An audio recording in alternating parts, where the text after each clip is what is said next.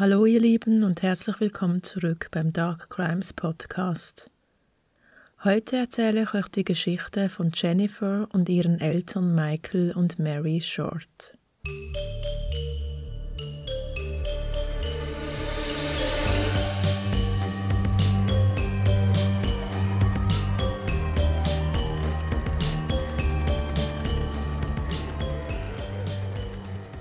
Dark Crimes Podcast. Jennifer Short war die jüngste Tochter von Michael und Mary Short. Sie hatte drei ältere Halbbrüder aus der ersten Ehe ihres Vaters. Sie war seine einzige Tochter und das einzige Kind zwischen Michael und Mary. Michael, Mary und Jennifer wohnten in Henry County, Virginia.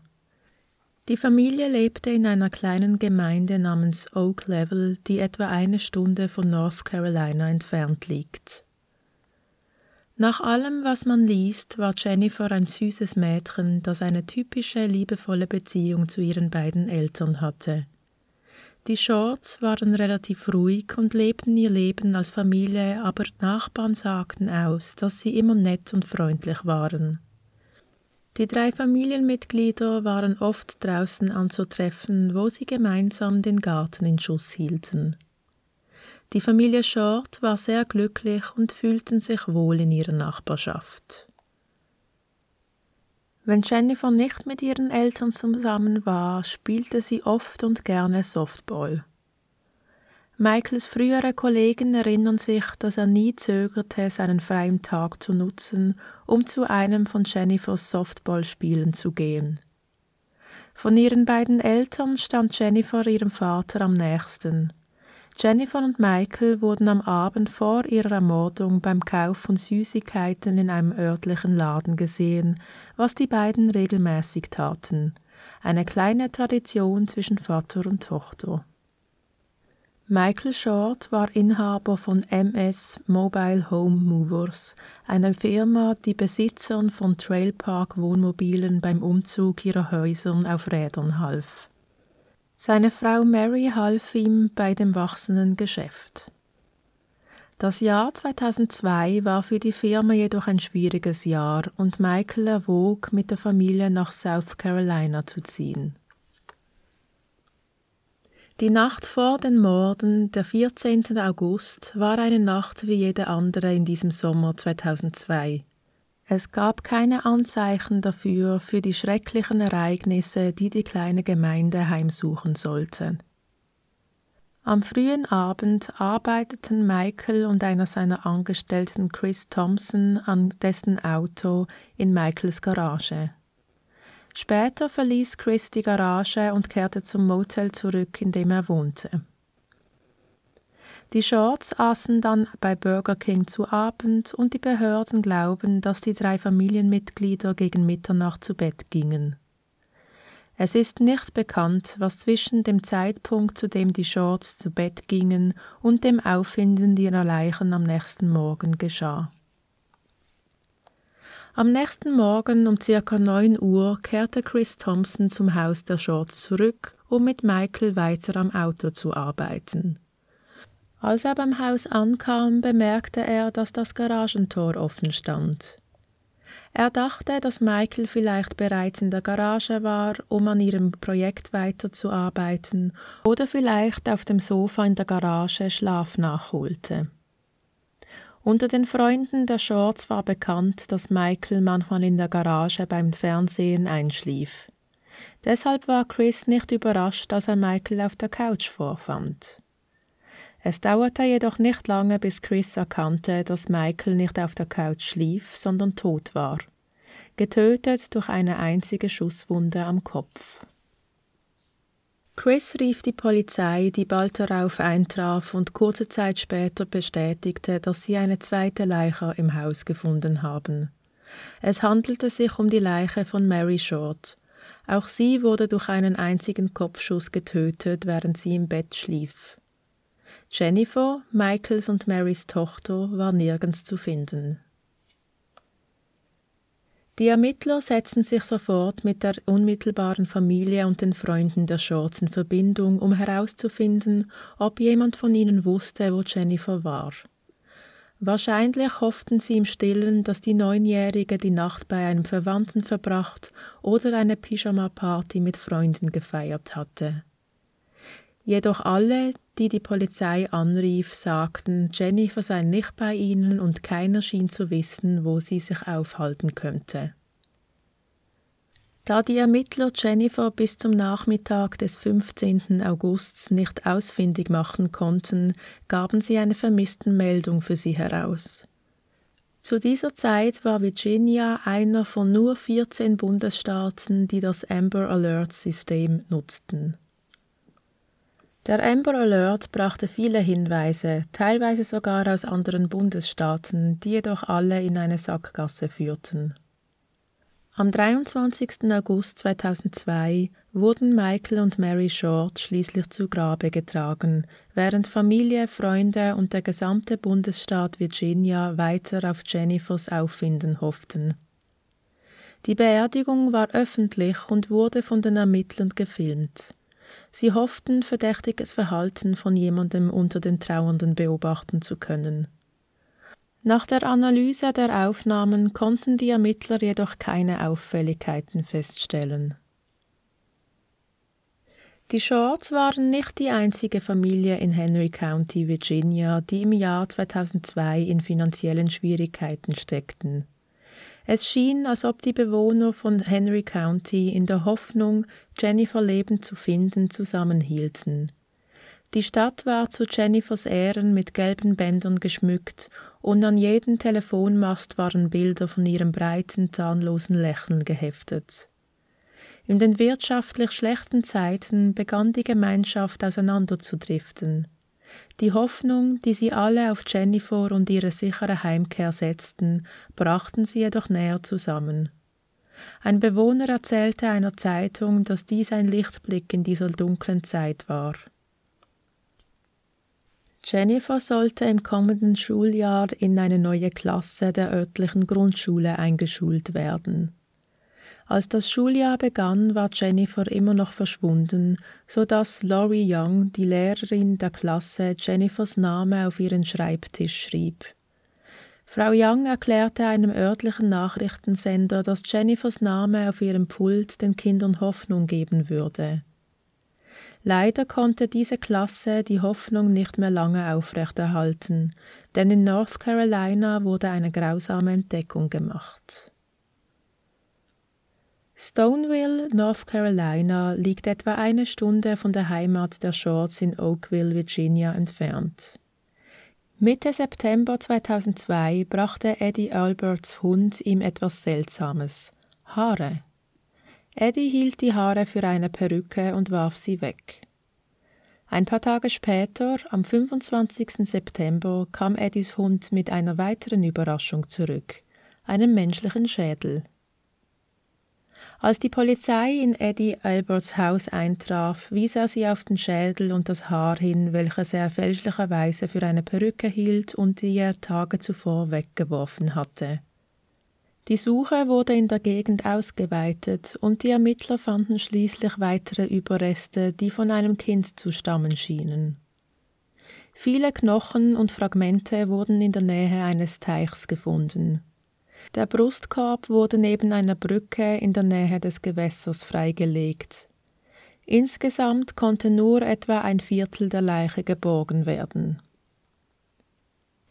Eine Woche nachdem die Ermittler eine DNA-Probe eingesandt hatten, bestätigten sich die schlimmsten Befürchtungen aller Beteiligten, als die in Stoneville gefundenen Überreste eindeutig als jene von Jennifer Short identifiziert wurden.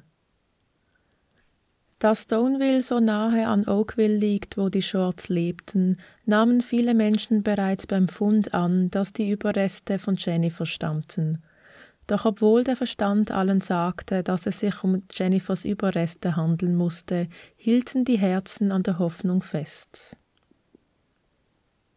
Nachdem die Leichen von Michael und Mary Short gefunden worden waren, durchsuchten die Ermittler zwei Wochen lang das Haus nach Beweisen. Soweit die Ermittler feststellen konnten, wurden Michael und Mary offenbar im Schlaf erschossen, da es keine Anzeichen eines Kampfes gab. Sowohl Michael wie auch seine Frau Mary wurden mit einer kleinkalibrigen Waffe erschossen, wobei man davon ausging, dass es sich um eine 22er Pistole handelte. Im Haus wurden Patronenhülsen für eine Pistole des Kalibers 22 gefunden, was die Vermutung zu bestätigen schien. Auch Jennifer wurde, wie ihre Eltern, wie bei einer Hinrichtung erschossen. Da Jennifers Körper schon eine Weile da draußen gelegen haben muss, konnten die Ermittler keine Anzeichen für einen körperlichen Übergriff feststellen. Die Ermittler beschrieben, dass das Haus wie ein Musterhaus aussah, da es zum Verkauf stand. Nichts war fehl am Platz, außer dass Jennifers Matratze ein paar Zentimeter verschoben worden war und ihr Kissen auf dem Boden lag. Bei der Durchsuchung des Anwesens der Shorts stießen die Behörden auf ein erschreckendes Indiz, das auf eine kaltblütig kalkulierte Tat hindeutete. Die Telefonleitungen waren gekappt.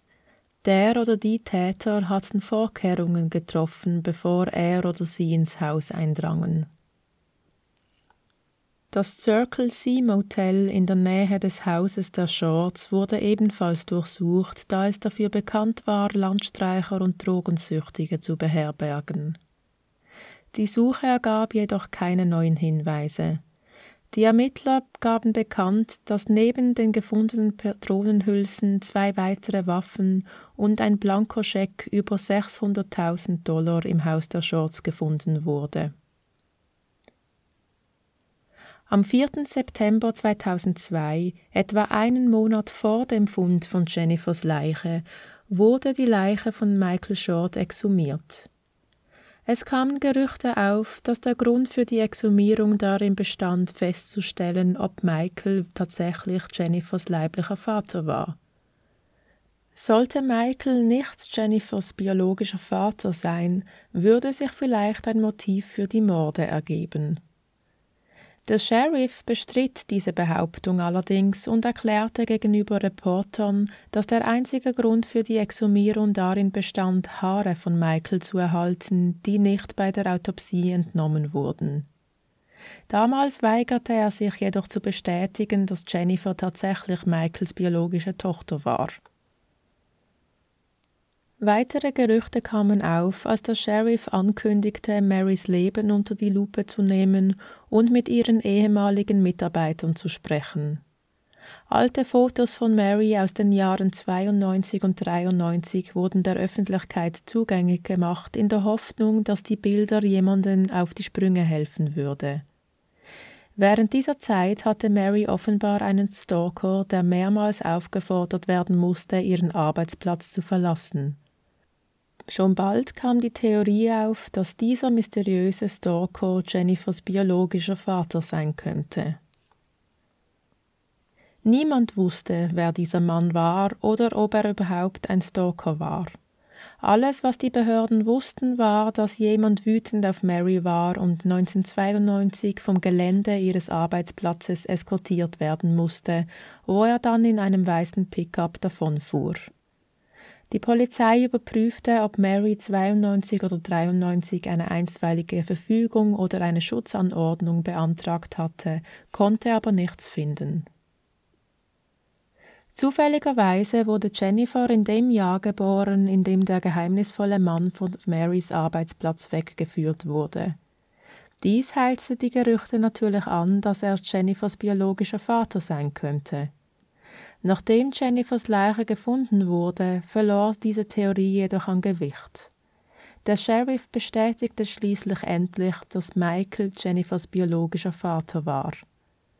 Der Sheriff entschuldigte sich auch bei der Familie und den Freunden der Shorts dafür, dass er dies nicht früher richtiggestellt hatte. Er erklärte den Reportern, dass er befürchtet hatte, der Entführer könnte Jennifer töten und sich ihrer entledigen, wenn das Motiv tatsächlich irgendetwas mit der Vaterschaft von Jennifer zu tun gehabt haben könnte.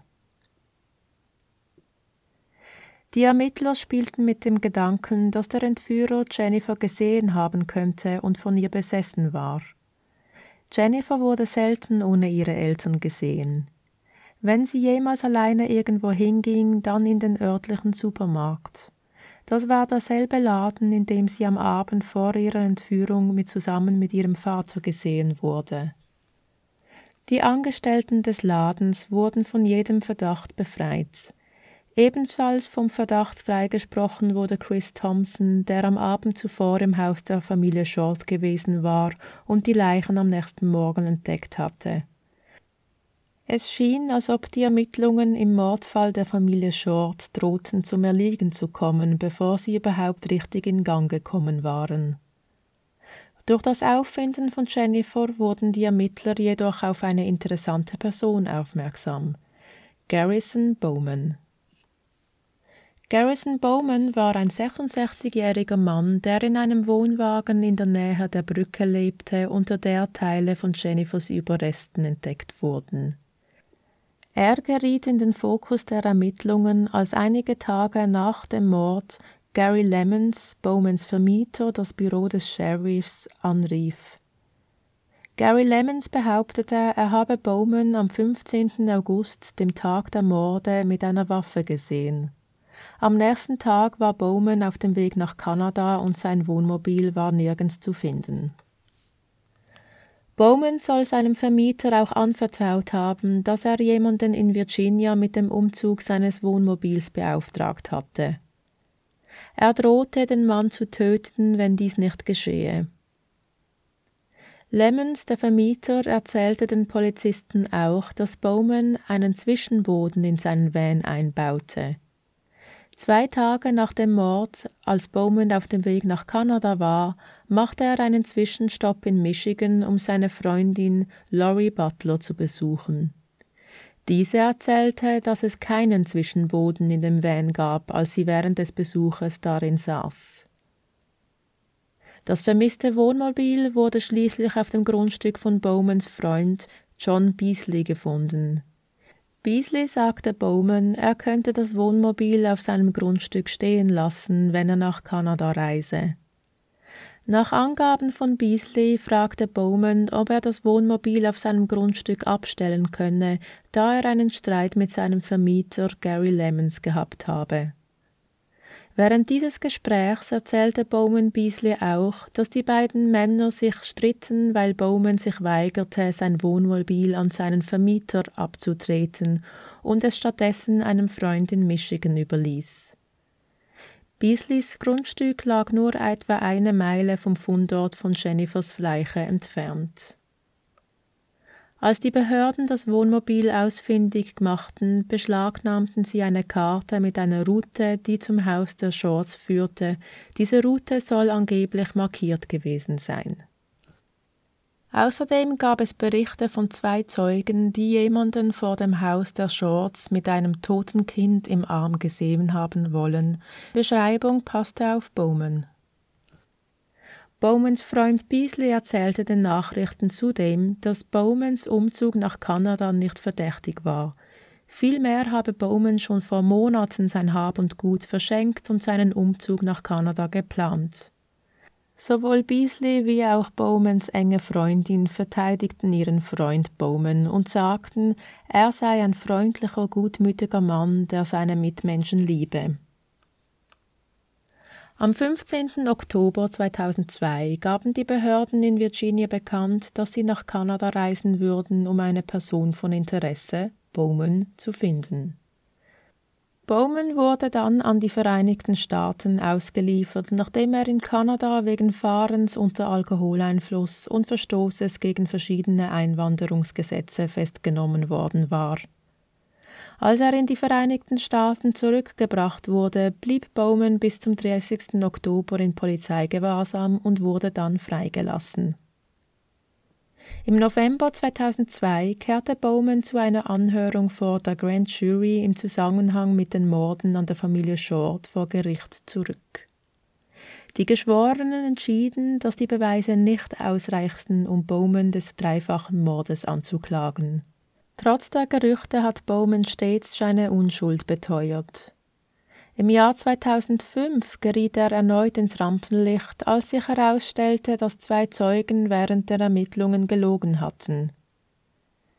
Tim Sampson und Jerry Mills sagten aus, dass sie am Abend des 15. August 2002 Häuser für einen Einbruch ausspionierten, als sie einen Mann sahen, der die Leiche eines kleinen Mädchens trug. Sampson und Mills beschrieben diesen Mann als jemanden, der wie Abraham Lincoln aussah. Die beiden Männer wurden später unter anderem wegen Verschwörung und Meineid angeklagt. Sie waren nicht nur Lügner, sondern auch gefährlich. Sie bedrohten zwei Beamte, als sie die Belohnung haben wollten, die ihnen ihrer Meinung nach zustand, nachdem sie die Behörden auf Bowman aufmerksam gemacht hatten. Dass sie nie jemanden, der wie Bowman aussah, gesehen hatten, spielte für die zwei wohl keine Rolle. Wertvolle Zeit, die für die Suche nach Beweisen hätte genutzt werden können, wurde aufgrund der Lügen von Sampson und Mills verschwendet. Zwei Jahre nachdem Sampson und Mills wegen Verschwörung im Zusammenhang mit den Shorts-Morden angeklagt worden waren, sprach die Polizei Bowman offiziell als Verdächtigen frei. Bowman starb im Jahr 2014. Etwa ein Jahr nachdem Jennifers Leiche gefunden worden war, wurde sie exhumiert. Die Ermittler hofften, mehr Beweise zu erhalten. Am Tag nach der Exhumierung der Leiche wurde sie wieder bestattet und die Behörden haben nie erwähnt, ob neue Beweise gefunden wurden. Von 2007 bis 2009 gab es keine Bewegung in dem Fall, aber das bedeutet nicht, dass sich im Henry County Sheriff's Office bei den Hauptermittlern nichts abgespielt hätte. Viele Mitglieder des Henry County Sheriff's Office wurden 2006 wegen Korruption angeklagt. An der Spitze der Ermittlungen der Sheriff, der seit 2002 als Pressesprecher für die Mordermittlungen zuständig war. Die Korruptionsvorwürfe reichen bis ins Jahr 1998 zurück. Wenn diejenigen, die mit der Untersuchung der Shorts-Morde beauftragt waren, korrupt sind, wer kann dann garantieren, wo ihre Loyalität lag, wenn es darum ging, den Mörder zu finden? Ein paar Jahre später besuchten die neuen Ermittler in diesem Fall verschiedene Städte in South Carolina. All diese Orte hatte Michael vor seinem Tod besucht und er hatte erwogen, mit der Familie umzuziehen. Doch nach diesem Besuch geriet der Mordfall der Shorts ins Stocken und es gab keine neuen Spuren oder Hinweise, was für die Angehörigen von Michael, Mary und Jennifer wieder keine Antworten bedeutete. Der ungeklärte Fall begann 2019 im wahrsten Sinne des Wortes zu brodeln. Das Haus der Familie Short in Oakville wurde im Jahr 2002 versteigert. Trotzdem blieb es praktisch verlassen und vergessen, bis es im Februar 2019 in Flammen aufging. Das Feuer brannte das gesamte Haus bis auf die Grundmauern nieder. Die Ursache des Feuers konnte nie geklärt werden, aber einige Leute denken, es könnte mit einer Reihe von Bränden zusammenhängen, die von einem Brandstifter gelegt wurden. Andere wiederum vermuten, dass die Motivation für die Brandstiftung mit den Morden im Jahr 2002 zusammenhängen könnte. Einige fragen sich, ob der Mörder zurückkehrte, um etwaige DNA-Spuren zu beseitigen, die er hinterlassen haben könnte.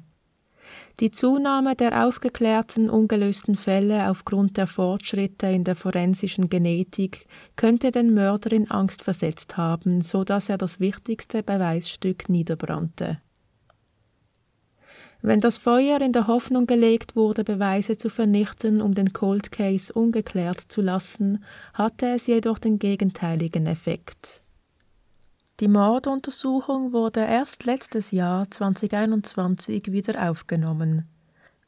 Der Sheriff von Rockingham County, wo Jennifers Leiche gefunden wurde, sagte gegenüber den Medien, er hoffe, dass neue Technologien die Antworten liefern werden, auf die die Angehörigen der Familie Short seit 20 Jahren warteten. Er sagte auch, die mittlerweile erweiterten und aktualisierten Datenbanken bezüglich Fingerabdrücke und Schusswaffen könnten hilfreich werden. Es ist klar, dass das Motiv für die Morde kein Raubüberfall war. Nichts wurde gestohlen, das Haus war nicht verwüstet. Unklar ist jedoch, warum Michael und Mary getötet wurden und Jennifer aus dem Haus entführt, um dann sechs Wochen später erschossen in North Carolina aufgefunden zu werden. War Jennifer das alleinige Ziel und sah ihr Mörder in ihren Eltern nur ein Hindernis, um an sein Ziel zu kommen? Aufgrund des Zustands von Jennifers Körper konnte man nicht mehr ermitteln, ob der Täter sich an ihr vergangen hatte. Aufgrund sehr ähnlicher Verbrechen wie zum Beispiel die Entführung von Jamie Kloss könnte man jedoch davon ausgehen, dass dies das Motiv war. In den letzten 18 Jahren hat Ray Reynolds, ein Nachbar der Shorts, geholfen, die Jennifer Short Memorial Bike Car Ride zu organisieren. Der Erlös der Veranstaltung kommt Schülern der örtlichen Highschool zugute, die in Jennifers Namen Stipendien erhalten. In einem Interview mit dem örtlichen TV-Sender sagte Michaels Schwester Caroline, dass sie und ihr Mann gerade dabei waren, ein Kind zu adoptieren, als ihr Bruder und seine Familie ermordet wurden.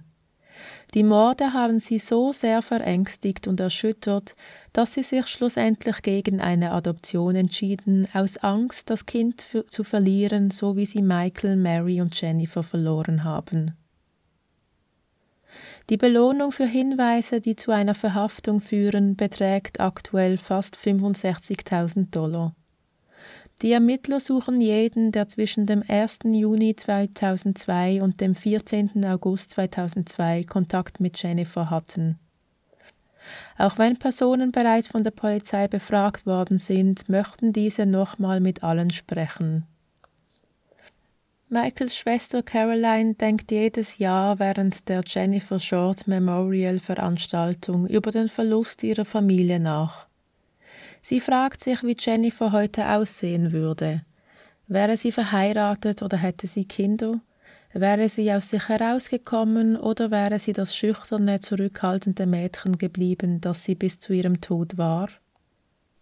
Während der Gedenkfahrt denkt Caroline auch über die Person nach, die die Familie ihres Bruders ermordet hat. Der Gedanke, dass die Person, die Michaels, Marys und Jennifers Leben ausgelöscht hat, sich auf der Veranstaltung versteckt halten könnte, macht ihr Angst. Der Mörder könnte einer der Motorradfahrer, einer der Zuschauer oder sogar einer der hilfsbereiten Polizisten sein, die die Veranstaltung begleiten. Welche Verkleidung auch immer der Mörder trägt, sie wird hoffentlich bald enthüllt werden, während die Ermittler hart daran arbeiten, die Wahrheit darüber herauszufinden, was den Shorts in den frühen Morgenstunden des 15. August 2002 zugestoßen ist. Das war die Geschichte der Familie Short. Schreibt mir eure Gedanken zu diesem Fall in die Kommentare und wenn ihr keine Folge verpassen möchtet, abonniert den Podcast in eurer Podcast-App und oder auf YouTube. Ebenso freue ich mich immer über einen Daumen hoch auf YouTube und eine Bewertung in eurer Podcast-App. Ihr findet mich auf Instagram und Facebook unter darkcrimes.podcast, wo ich Bilder zu den Fällen poste und euch mit allem rund um True Crime versorge. Ich bedanke mich für deine Zeit und wünsche euch eine gute Woche. Wir hören uns bald wieder. Und bis dahin, bleibt sicher, bleibt achtsam und schaut nicht weg.